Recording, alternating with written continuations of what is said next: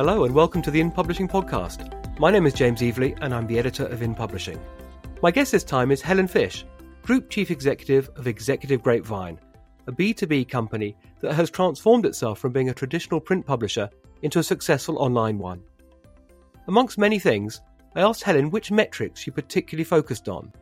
I mean, as a business, we measure, you know, how many people, we measure um, how many unique visitors, we're looking at how many articles they're reading. But ultimately, I want to know how engaged a reader is and how long they're either reading or listening to the content that we're sharing. For me, that's the real measure. She told me about what she'd learnt about leadership on a visit to the US earlier in her career and I went to a conference and I heard a speech that really has stuck in my mind ever since.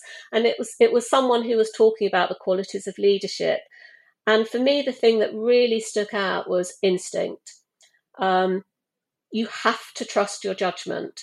Um, if you see something that's not quite right, fix it. If you see an opportunity, grab it. Just trust your judgment and be swift to act and what she thought the B2B sector should be focusing on over the next few years. I think choice. I think it's got to be about um, personalization. People are used to personalization in their in their personal lives. If you think about the world of consumer, um, and I think we in the B two B sector seem to always follow what happens in the consumer markets, um, and I think that will be the difference moving forward between success and failure. Before we hear more from Helen, a quick word about our valued sponsors.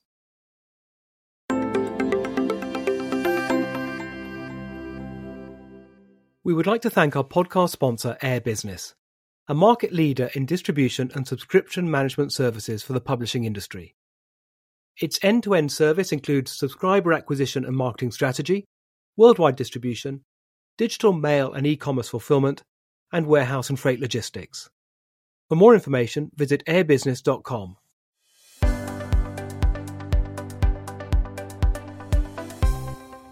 Helen Fish is Group Chief Executive of Executive Grapevine International, a B2B digital media company specializing in HR, recruitment, and senior executive development.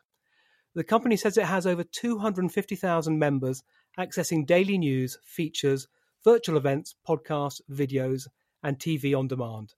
Helen Fish, welcome to the In Publishing podcast. Hello, nice to talk to you. Now, first of all, Helen, can you tell us a bit more about Executive Grapevine, what you do, and the markets you serve? Um, Executive Grapevine started life as a directory publisher um, 40 years ago. In fact, we had our anniversary last year. But I think it would be more accurate um, if I was describing my business right now as to be um, one in marketing services we don't have a single product which uses paper. We're very much a digital business where we're using content as a catalyst to get our audience in front of our sponsors. Um, and today, clients are interested in leads to feed their sales teams, and readers want unique content that makes a difference. And over the last five years, we've transformed our business to deliver that. The markets that we predominantly serve um, are human resources and C suite functions. And we have content solutions across all, all, all types news features, webinars, podcasts, magazines, virtual events, and recently um, premium membership. Uh, when you say magazines, are those print or digital? We have nothing on paper. Everything is digital. Okay. Okay. So you so you've transformed from being I believe you used to have a print product. So you used to be a traditional print publisher, but you've obviously transformed to a, a successful online one. What were the key milestones along the way and the choices you had to make during that journey? I think coming from a publishing background, first and foremost, um, knowing your audience was something that was always drummed into me um, as being really important. And I've always invested heavily in research and understanding who your audience are. You've got to walk. Uh, you've got to walk the steps of your readers. And I think you, you you can't have great products and ideas unless you really know who you're reaching out to and you can predict what they want um, and it's you know and without that it's hard to see how you can have a successful and sustainable business over multiple deca- uh, over multiple decades. And I think when you combine this core belief in knowing who your readers are with fantastic technology and systems, we certainly wouldn't have been able to transition from a traditional publisher relying on, you know, branding and corporate advertising to the marketing services business that we are now, where something like 90% of our revenue comes from lead generation uh, products. Um, so, had we not invested in the demographics of our audience and being able to track their behaviours, uh, we wouldn't have been able to do that. And we don't wait for people to come and find find us; we go and find them. So, I think that's the first thing. The second thing um, I think is probably GDPR. And that's certainly brought some huge challenges to all publishing uh, businesses. And at a very, very early stage in that journey, um, we decided to transition um, from um, an engaged uh, audience where we were happy that if they opened an email, uh, we, we, would continue to send to them, to an opt in audience. And we were the first in our sector to do that. And that caused some conflicts within our business between, you know, our sales team who were wanting on the one hand to claim a large audience. But for me, I felt in the long term the business would benefit far more from having an engaged audience. And the more we knew about what they wanted and their behaviors, the quicker and more efficiently we could deliver on commercial campaigns and therefore we could target editorial content types um, to deliver that.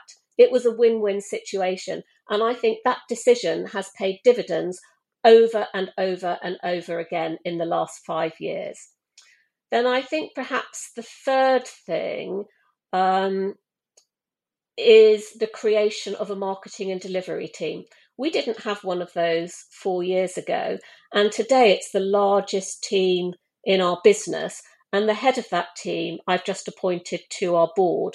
And that really kind of says how important that function is to us. And that's where all our data and analytics and market intelligence sits. We measure everything. Um, all the usual stats from you know page impressions, time on page, number of articles, listening length. But we've taken that one step further and we are much more interested now in analysing behaviours and trends of readers right down to individual articles and topic types. We're interested in lifetime journeys. How do we take people from our sector who we know about? How do we onboard them as readers? How do we take them to become registered readers? And ultimately, um, paid members for our premium content. Um, you know, we have to be successful um, in terms of what we're doing to get that right because not every reader is equal. And that's something that I feel very passionately about. You have to be able to know who your decision makers are versus who your influencers are, who's coming into your readership pipeline. Um, and we have to be able to distinguish between those reader types to deliver the quality um, that our sponsors and readers want. And in terms of metrics, you, you mentioned you know a range of metrics. What what to you are the, the first things you look for in terms of metrics? What are the things which stand out as the really key ones? The ones I'm interested in are time on page. I mean, as a business, we measure, you know, how many people, we measure um, how many unique visitors, we're looking at how many articles they're reading. But ultimately, I want to know how engaged a reader is and how long they're either reading or listening to the content that we're sharing. For me, that's the real measure. And then, secondly, do they go on to look at something else? I'm interested in sustainability in terms of our reader journey, not just someone who comes on, looks at something, and then bounces off. It's how do we retain and keep their interest? And you mentioned GDPR, which obviously was a a huge talking point a couple of years ago. You obviously saw that as an opportunity more than a threat. I saw it as the biggest opportunity to take market share.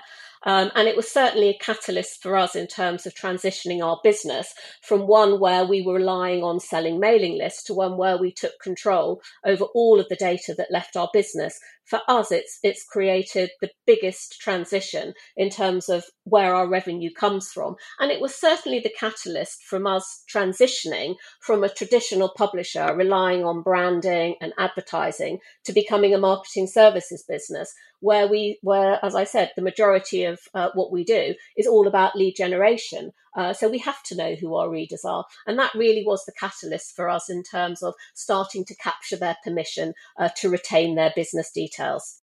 Uh, and you mentioned some earlier misgivings by the sales teams earlier in the process, who presumably might have seen the numbers go down initially. Um, what, what's their thinking now? Uh, they are reaping the war. Uh, they are reaping the rewards over and over again. Um, I think looking back, um, they were very hesitant about it being a good idea. Um, advertisers were very hesitant about um, asking people uh, to open a gate to read content. And there's some content that we've left ungated, which is advertisers' content, but all our own content is gated. Um, and knowing who your readers are has created more engagement, not less. Um, the majority of people who are um, engaging with us and, and who we work with they are opt in readers. And because we know what they want, we're able to deliver more precisely to them. It's a win win situation. Um, it stops the spamming, it stops endless emails to people that uh, you don't know who they are, you don't know really what they want. We know precisely what they want because they're tracking everything they do. And it allows us to deliver content that we know they want to consume. Now, in terms of your digital transformation journey, I mean, it, it sounds like it's. Would you say it's complete now? Um, what still needs to be done? Nothing is ever complete. Um, it's very hard to say that there isn't anything more to do. And I think the next thing uh, for us in, in the B2B world is I think you always have to look to the consumer markets to see where where the trends are. And I think for us, it's about, you know, one of the things is about personalized content. And for us, this is work in process. We have the capacity already to deliver personalized content. And it's something that we offer to all of the readers who choose to opt in uh, to what we do. But I think sometimes you have to wait for your audience to catch up with you.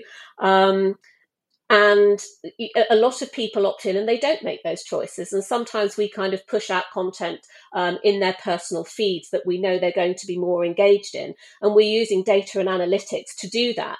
Um, so I think we're kind of we're helping them along that personalized um, content journey. Um, so that's that's certainly one thing.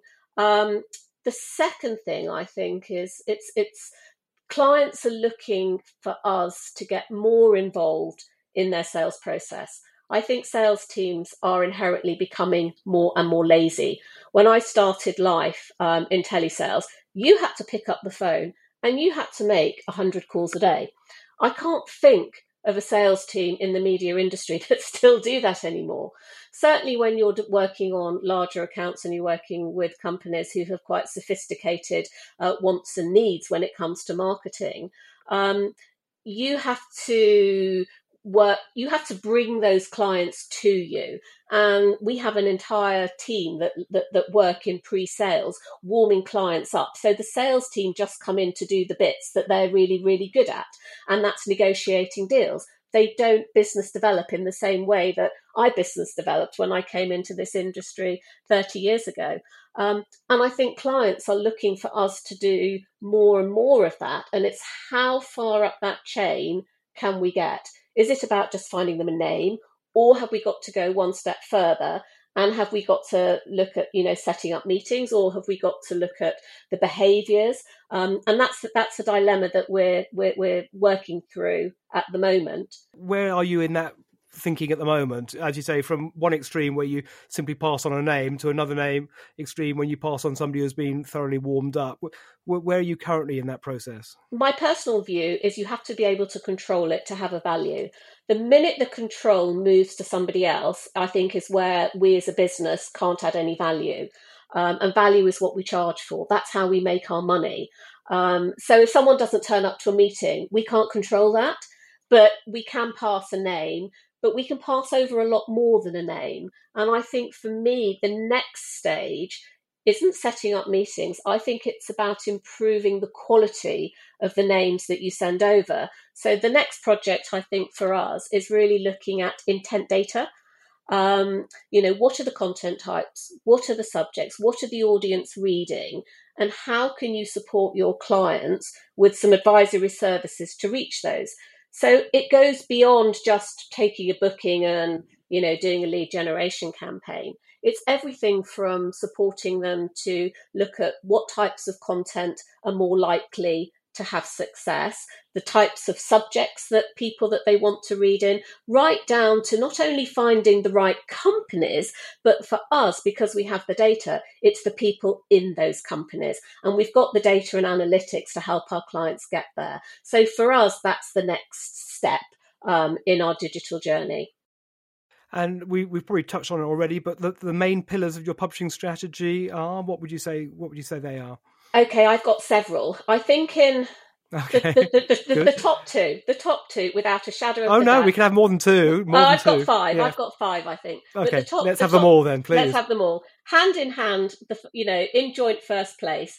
Um, you have got to have a handle on your business performance. Um, we use data and analytics all the time um, through every process, product, and team in the business.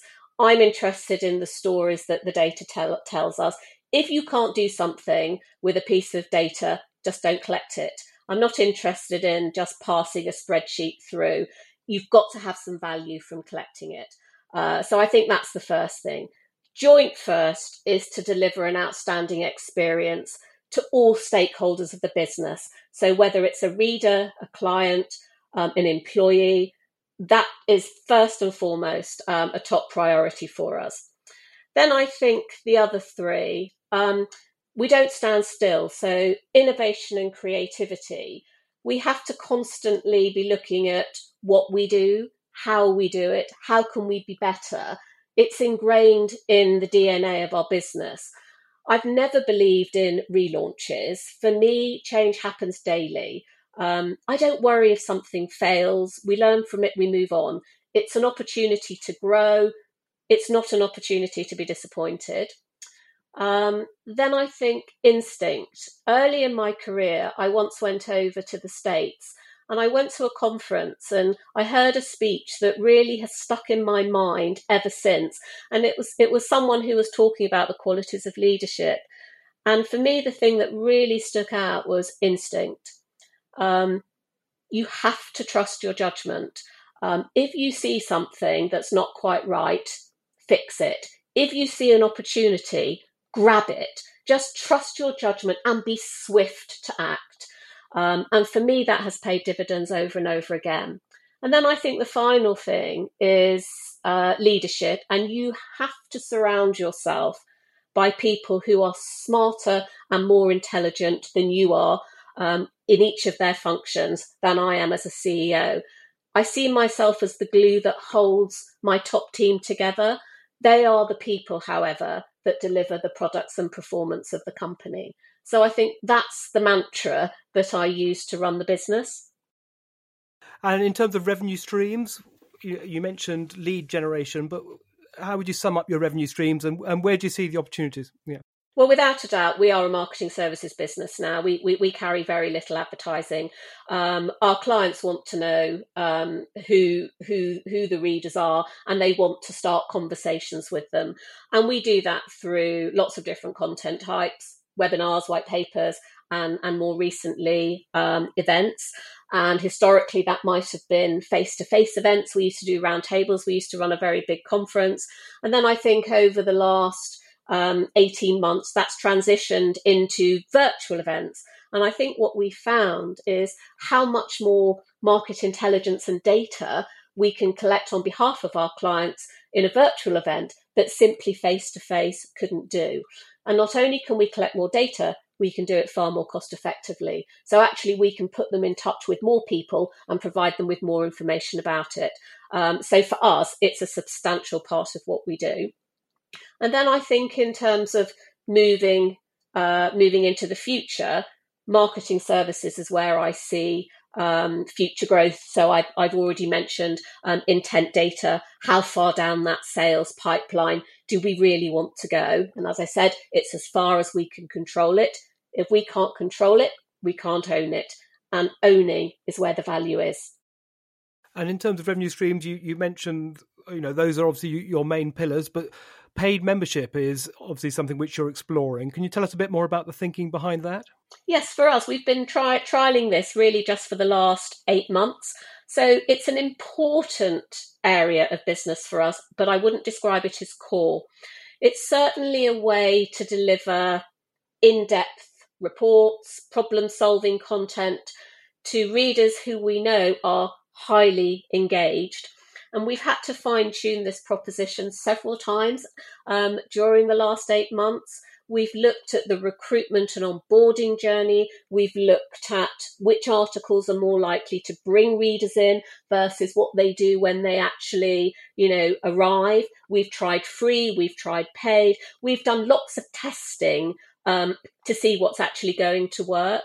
Um, and for us, I think we've arrived at the, um, the, the, the thoughts that you've got to get the buy-in up front in terms of this is paid. If it's free, it doesn't have the same value to a reader. So you've got to get that credit card in right up at the beginning, even if it's only for a pound. Um, and that certainly has provided better conversion rates for us um, you know, we've done our month's trial at a pound, and then they go on to a more normal membership. So for us, it's been it's been organic growth. It's been very steady. Um, it's a nice to have, but it's not going to transform the business. And does, does it in any way impact on your marketing services? Because if you're presumably limiting some of the content which non-members can access, does that limit your marketing services It hasn't impacted any way, shape, or form. Not at all. Um, in terms of the numbers of readers that, that, that we're accessing for marketing services, they are running into the hundreds of thousands. In terms of those that are more um, appropriate and are going to engage in a, in a premium membership, you're talking hundreds. So it is a fraction of the audience. Uh, do you see in the future it developing further, or are you just going to see how it goes and and take it from I, there? I, I, do see it developing further, and I, and I see it as being the qualitative end of what we do in terms of reports and in depth um, analysis and comment on the industry. But that's not what everybody wants. And in terms of some of the people who are more likely to sign up for that, they tend to be more senior and they tend to be people that don't have access to that in their wider networks. So we're starting to build up a persona of what a typical member might look like. And the more we know about their behaviours, what they read, when they read, and what they're looking for, the better that we're going, you know, the better we're going to be able to deliver that um, over a period of time. I think it'll be small now, uh, and it'll be niche. Hmm. Now, as we emerge from the pandemic, um, what what for you have been the key takeaways from the the the eighteen months we've all just been through? I think it has to come down to people. People are the most important thing in a situation um, that we in the situation that we've just come through. And I think you have to, as a business leader, invest your personal time to retain those people who you know will carry you through. Time is everything. And over the last 18 months, I've spent hours doing one to ones with every employee. And I know they have managers that help and support them, but I think it's really important that everybody in the business knows that they're valued and you're going to look after them and you're going to take care of them.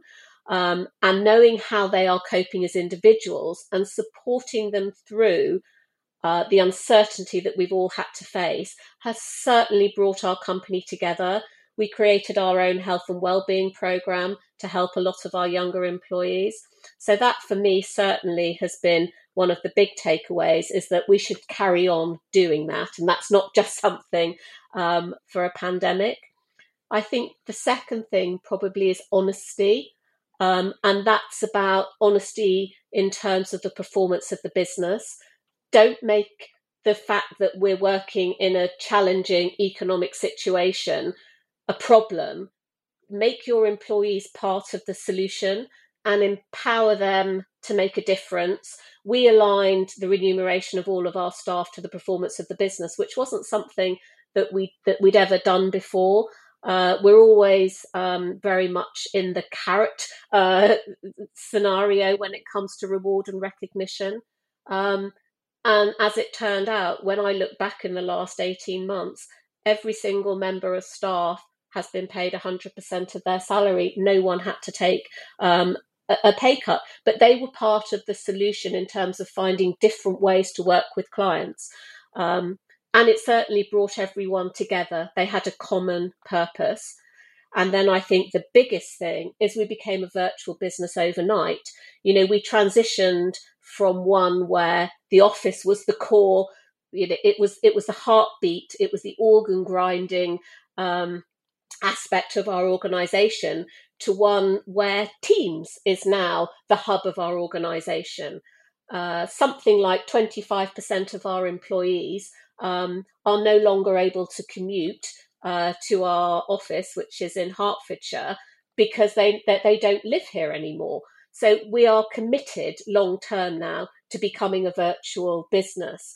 And we have to look at ways to manage people, whether they want to go to the office to meet their colleagues, whether they want to have team meetings, how we you know develop this hybrid approach to running a business where the location of the employee has no bearing whatsoever on your expectations and the performance of the business. So I think that's probably the biggest change um, because we've no intentions of going back to being an office based business.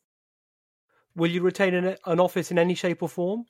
I think we will because I think it, will just be a smaller space. I think when people, people, there's still a need for people to get together, and we would still like to have that option where teams can come together.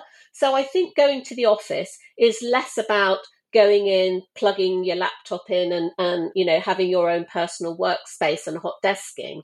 And it's much more about a destination where you go to meet and collaborate and to, you know, have create, creative ideas in terms of the way your team is going to go about solving problems and coming up with new ideas and initiatives. And I think that's that type of thing definitely has its benefits if you can get people um, in front of each other. And I think that mentoring of younger staff also um, it's much better if you can do that face to face. But that said, we have people now based all over the country. You know, our furthest employee lives in Glasgow. We have another one in Manchester, another one in Birmingham, another one on the East Coast. We can't always get those people together. Um, it's impossible. So our default is a virtual business. The fact that some people can meet face to face is something that we would like to encourage, but it has to be an as well as, not an instead of, what we do virtually and remotely to bring the company together. Now, you mentioned um, during um, the pandemic providing your services to clients in different ways, which obviously everyone's had to do. What were the key different ways that, that you did for your for your clients? I think the the biggest thing, without a shadow of a doubt, um, it was is in the virtual event space. Um, historically, we used to have one big event a year, and we used to do a number of roundtables, which were all in in person events for our clients. Um, and we saw the pandemic as a huge opportunity to think differently about how we um, supported clients and readers to come together. And when we looked at some of the virtual event uh, platforms, it very it was very much focused on someone being an avatar and um, I thought, you know, I'm not an avatar. I can't really see myself um, working very well or this supporting what we need to do as a business. It didn't really support that whole unique experience that I would expect um, of an event. So we developed our own platform where the user experience was at the heart of it. Um, and that was something that uh, we did literally in 100 days. From deciding to have an event, we developed and built our own platform. We pulled together um, sponsors who we we knew the sponsors already because we'd worked with them in the past, but we hadn't ever worked with them in a virtual capacity before. And we put together um, an audience uh, that were not used to watching virtual events. And so for us, it was a brand new revenue stream. And last year we ran, I think, three events. This year we're running four. Um, and it's been a phenomenal success in terms of providing great content. And I think that's the key theme. Good content always sells, whether it's virtual or whether it's in person. I think that same principle of making sure that you've got the quality right um, and you've got content that your audience wants to listen to. And that's about good preparation, good briefing, making sure that the people who are going to be taking part know what goods looks like. It allows you to get rid of the corporate slide decks that um, often speakers want to share. We get those thrown out. And I think speakers really appreciate that. They want to know what good looks like. They want to know how they can make a difference. And that was the same approach that we'd all always had for face to face events. And we just transitioned that through to the virtual world. And I think from our sponsors' perspective, because we're a marketing services business, we were very much focused on providing some engagement metrics. It wasn't enough for us just to say someone turned up or someone registered. I wanted to really look at uh, the quality of that person who'd registered. You know, what was that journey between signing up to actually turning up? How long were they actually online for? How many of our sessions did they listen to? And then we also gave our sponsors the opportunity to have a whole host of resources on that page. So if a, if a user was interested in that client, there were more assets for them to download. And that whole uh, series of metrics that we were able to provide to clients was really unique at the time. Um, a lot of the online platforms simply weren't providing that insight into the audience that we felt was so important. And that really came from our background um, as, as providing a lot of lead generation. So we simply applied that to the virtual world as well. And what what is the secret of keeping an engage or make increasing engagement for a virtual event? Because obviously at a virtual event it's, it's much easier to to leave the room, so to speak, than it is in a in person. So what what are the tricks to to make to keep people engaged longer? Certainly, a big name pulls somebody in without a shadow of a doubt. Problem solving, I think, is the key. Um, if if you're competing with somebody's time, there's got to be something in it for them. And I think there have been a huge number of events in the market where the content has been very weak. And I think one of the things that we've really set out to try and do is to help people find solutions to the problems that they're finding every day.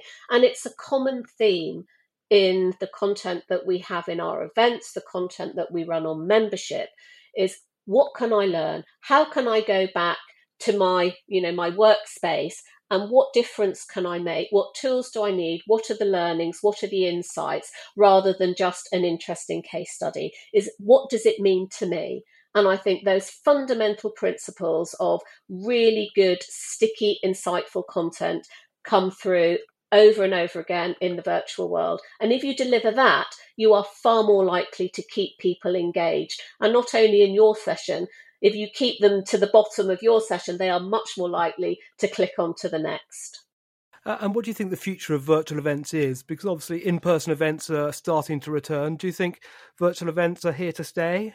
That's an interesting. It's an interesting question. I think there's a real dilemma. I think if you talk to a client, certainly everybody is desperate to get back to in person events. And I have absolutely no doubt that the demand is very high.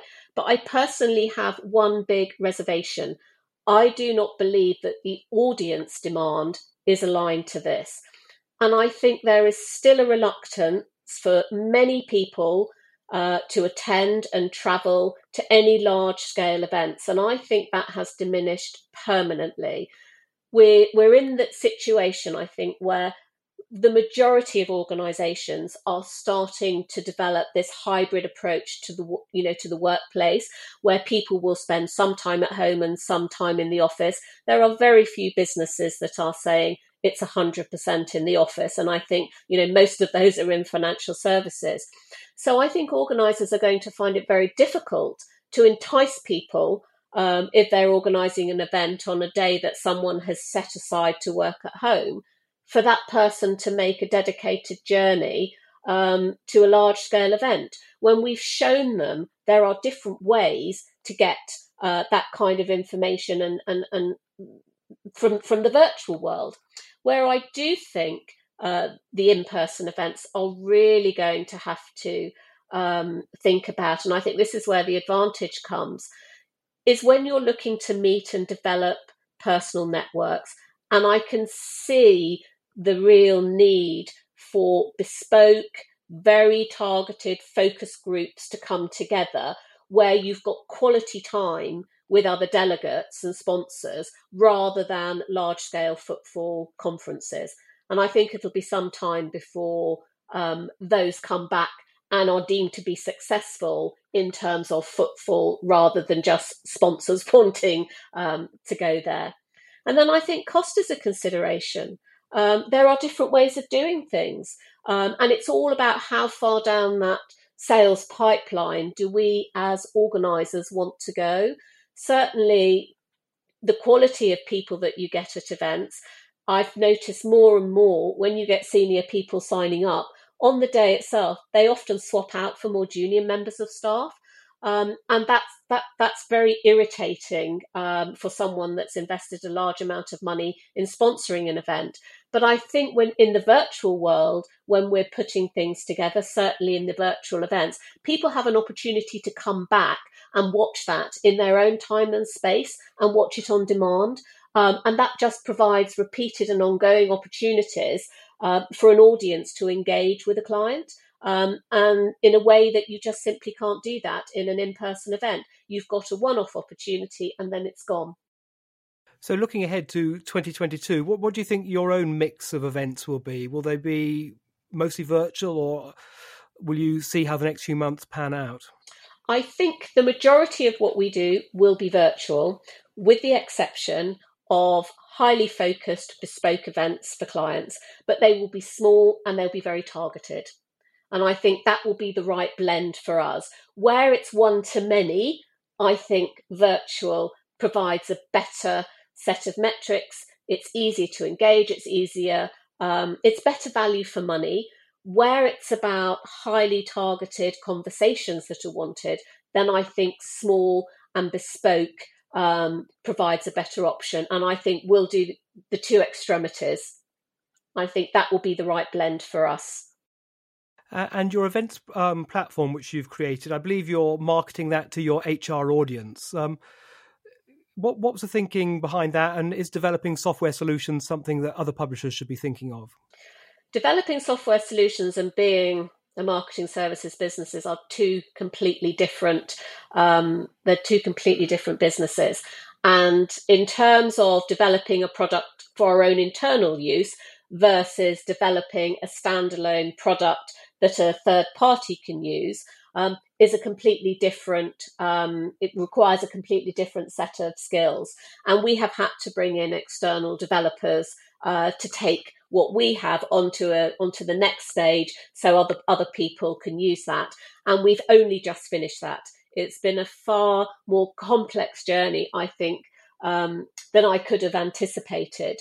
And we wanted to make sure that it was robust and although we as you know our internal team were very used to using it it had to pass that outstanding experience test that i put to everything um, and we spent a long time making sure that it's easy to use and it provides the metrics that we know that our clients want. And in fact, it was our sponsors who requested it.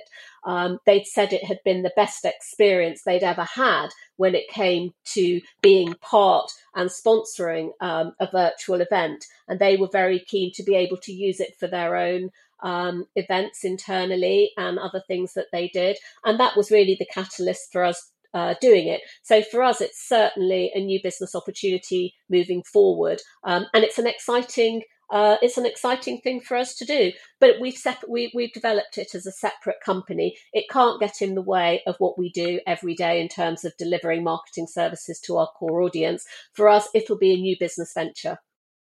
So on your website, and in fact, Helen, I think you referred to it earlier, you say that, um, quote, our core value is to create an outstanding user experience for all our clients, readers, and employees. Um, can you tell us a bit more about what this actually means in practice? It means putting people first, whether they're an employee, a reader, a client, or in fact, any stakeholder of the business, how we treat, communicate, engage, and support everyone, it makes a difference Nobody's a number or a KPI. They're individuals with wants and needs. And I think as a business, putting people first and at the heart of our strategy makes the difference. Um, you could take the systems and products and ideas out of our business, but without the people to make them successful, we wouldn't have a business. So that is where I personally prioritize my time. And then I think the second thing is about creating personalized experiences. So whether that's content for readers and targeting so it's something that you know they want to read, or whether it's uh, your employees and making them feel that they are, as an individual, important to the business. It's about creating opportunities for not finding connections, but aligning the way you treat your people internally with the way you treat your readers and your clients. It all has to go in the same direction. It all has to align. Now, you've been a, business leader for 30 years plus. Um, what, in your experience, is the secret to successful leadership? And I think you, you probably might have touched partly on that already. I think you have to treat people how you would expect to be treated yourself. You have to be compassionate when you need to be. You have to inspire those around you to come on the journey with you. You have to tell stories. I'm a great storyteller. People remember messages far more than a string of commands and facts. I think first and foremost, I'm the mother of two daughters. So a work life balance, I believe, is absolutely essential. You have to be able to be creative, you have to think quickly, and putting your work down allows you to recharge and bring a fresh perspective uh, to, to your work. And you have to be able to respond to challenges and threats to the business swiftly. When something isn't working, don't wait for it to fail, sort it. Um, and I think having the energy to do that is really, really important. And then I think from, you know, I, am personally a very creative person. I'm not num- numeric at all, but you have to get a handle on the numbers. It doesn't matter whether it's finance, it doesn't matter whether it's business performance. You have to own them because they help you make better informed decisions. I, for example, will look at a spreadsheet and I will instinctively know whether it feels right. My business partner, on the other hand, will look at a spreadsheet and every line and she'll tell you where it's not right. So it's a really good combination that we have between us. Now, you mentioned work life balance there and the importance of maintaining a, healthy one. Do, you think people work from home, when they're working from home, it's more difficult because it's harder to get away? And if so, how do you encourage people? Are there any strategies you would you tell your your team to to be able to manage that better? I think it's a blend. I think it's very hard if you say this is home and this is work. Um, when you're working at home, it is it's very much a blended situation. And what we do every day is that we have check-ins, um, and we use Teams to do that. And when someone is ready to be in that work frame and space of mind, they'll log on in the morning and they say, hello, good morning. And everybody else in the business knows that they're ready to have conversations, they're ready to join um, team meetings. But if they don't say good morning, it also is a message for us to say, oh, why hasn't that person logged on? Is something wrong? We're just going to go and check up on them and make sure everything's okay. And then, you know, if they want some downtime, they put their I'm just having a break on. So again, people will respect that home space. We also have um, meetings every day on a team by team basis, not because we're a meeting company, because we want that opportunity for people to talk to each other in a way that you might have a convers- you know, casual conversation, uh, you know, while you're making a cup of coffee. We have to create um, the online equivalent of that. And so getting people together in the morning, formalizing what you're going to do with the day, how you're feeling is something that always happens. And then we do that at the close of the day as well, because that kind of gives you closure in terms of your day. We also come together as a business several times a week because we want to share business performance, we want to share ideas, we want to be creative. But on a Friday afternoon, we have something called Friday Fun, and no business is discussed at all. So whilst we, you know, historically we might have all gone out for a drink and we might have all, you know, celebrated the end of the working week, we come together as a business and we do something different. We've had quizzes, we've had escape rooms. Um, each team a different, uh, so each week a different team um, runs that, and it's just a way to help people uh, create personal um, create their personal networks within the company because you work much better if you're working with a friend. So we have to create different ways of helping people uh, create personal connections within the business.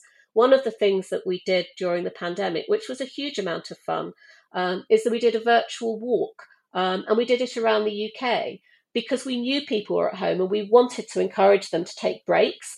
Um, and we wanted to encourage a little bit of flexibility. So it fitted in with the personal circumstances of the individual employee. So we walked around the UK together and then we walked across America together.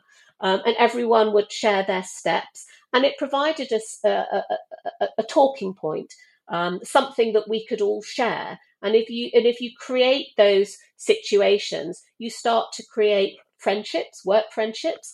And if people trust and like each other, then they're much more likely to want to work together. And it's it's just delivered, you know, amazing and outstanding business performance for us over the last 18 months. And it's something that we will continue to do. It sounds amazing. I must ask, how do you walk across uh, around the UK virtually? You count your steps, you convert your steps to miles, and then you go from one we started in London and then we went out to the Essex coast and then we worked our way anti clockwise around. So every day, everybody would work out how many steps they were. We'd aggregate what that what, what that was equivalent to in miles, and we then looked on the map where that would have taken us had we actually done that together. Now, looking at the the wider B two B sector, um, what what do you think the sector as a whole needs to focus on, particularly over the next few years? I think choice. I think it's got to be about um, personalization. People are used to personalization in their in their personal lives. If you think about the world of consumer, um, and I think we in the B two B sector seem to always follow what happens in the consumer markets. Um, and I think that will be the difference moving forward between success and failure everything has to be accessible on your phone. I think in the pandemic, that was less so because people were at home. So we noticed a trend in everyone accessing things from their uh, desktops rather than their mobiles. But I think moving forward, where that work life balance is far more blended, you have to deliver content in whatever way, in whatever shape, manner, or form your audience wants it. So whether that's on the go, whether that's live, whether that's on demand, you have to be very um, creative, very flexible, and adaptable in terms of what you do. I think most of all, you have to have unique, sticky content. Invest in your journalists, and you will reap the rewards. That's good advice. Now, Helen, uh, one question we finally we ask every guest on the podcast. Um, our final question: um, outside of work, um, how do you relax? Two things. The first thing I do is I walk, and my business partner also walks, and my business partner happens to be my sister. And I think we are sisters by chance, and we are business partners and friends by choice. And it's a perfect combination to run a business and we have so many meetings walking, which is fantastic. When I'm not walking, I cycle. I never sit still. Um, I trained as a Breeze champion five years ago, so that's part of British cycling. Uh, that was it was an initiative set up to encourage women back into cycling. And over the last five years, I've left, left I've led hundreds of rides, um, encouraging ladies to get back on their bikes. I'm a, I'm at my most content when I'm on my bike exploring. I love it. That sounds fantastic. So, so how do you encourage um, women to to get back on their bikes? Step by step. I think you have to take away the the nerves. You have to make it easy. You have to you have to encourage them that when they come with you, you're not going to be fast. You're not going to leave them behind. They're going to be with people who have empathy, who are going to be friendly, and it's going to be an enjoyable and safe experience where having a cup of coffee halfway through a ride and a good chit chat is at the heart of everything that you do. And I think that's a good recipe. Helen, that sounds very rewarding. Helen Fish, thank you very much for being our guest on the In Publishing podcast. Thank you. Nice to talk to you.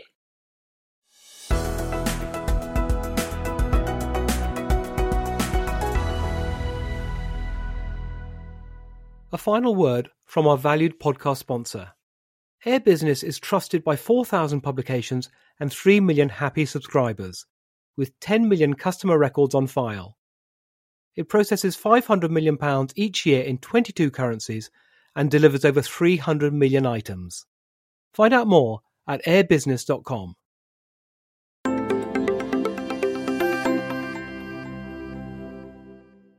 Thank you very much to Helen for being our guest this time.